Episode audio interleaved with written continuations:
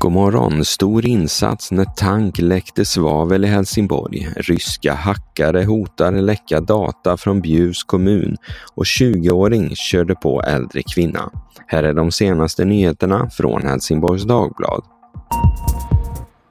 En stor räddningsinsats arbetade sent igår kväll vid Industrigatan i södra Helsingborg. Exakt vad som hänt är nu på morgonen lite oklart men enligt uppgifter från räddningstjänsten Skåne Nordväst igår kväll hade de varit på platsen vid två tillfällen. Vid det första handlade det om en brand i en svaveltank och andra gången, strax efter klockan tio på kvällen, om en brand i ett fordon. En okänd mängd svavel har läckt ut men strax före midnatt lämnade räddningstjänsten området. Under dagen ska vi försöka få en lite bättre bild av vad som har hänt. För en dryg månad sedan drabbades Bjuvs kommun av en hackerattack. Enligt kommunen försvann inga data den gången. Men nu har den ryska hackerattackgruppen Akira enligt uppgifter i Dagens Nyheter gått ut med att de ämnar lägga ut 200 gigabyte data från kommunen offentligt på internet. Det handlar exempelvis om kontrakt och personalfiler.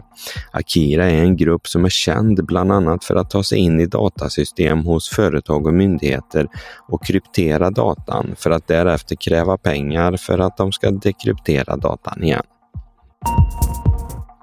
En kvinna i 70-årsåldern är allvarligt skadad efter att ha blivit påkörd av en man i 20-årsåldern i Helsingborg igår. Olyckan skedde nära rondellen som ligger i korsningen mellan Sänderödsvägen och Kullavägen precis i hörnet av Pålsjö kyrkogård. Polisen ska nu utreda olyckan för att se hur den kunde inträffa.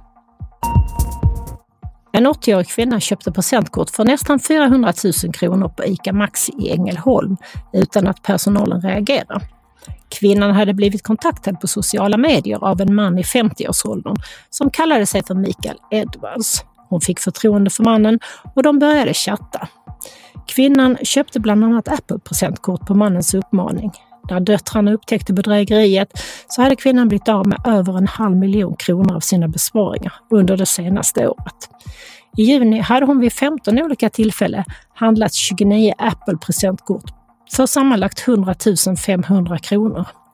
Den ena dottern säger till HD att hon är bestört över vad mamman råkat ut för och reagerar på att ingen i butiken har uppmärksammat det. Enligt kvinnans bank finns det ingenting att göra för att få pengarna tillbaks. De är inte spårbara. Vädret. Idag väntar en stilla väderdag. Det blir jämn molnighet under hela dagen och vindstilla.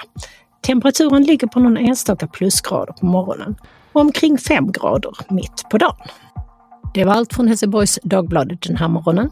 I studion Peter Ferm och Yvonne Johansson. Läs mer på hd.se. Vi hörs! Bye.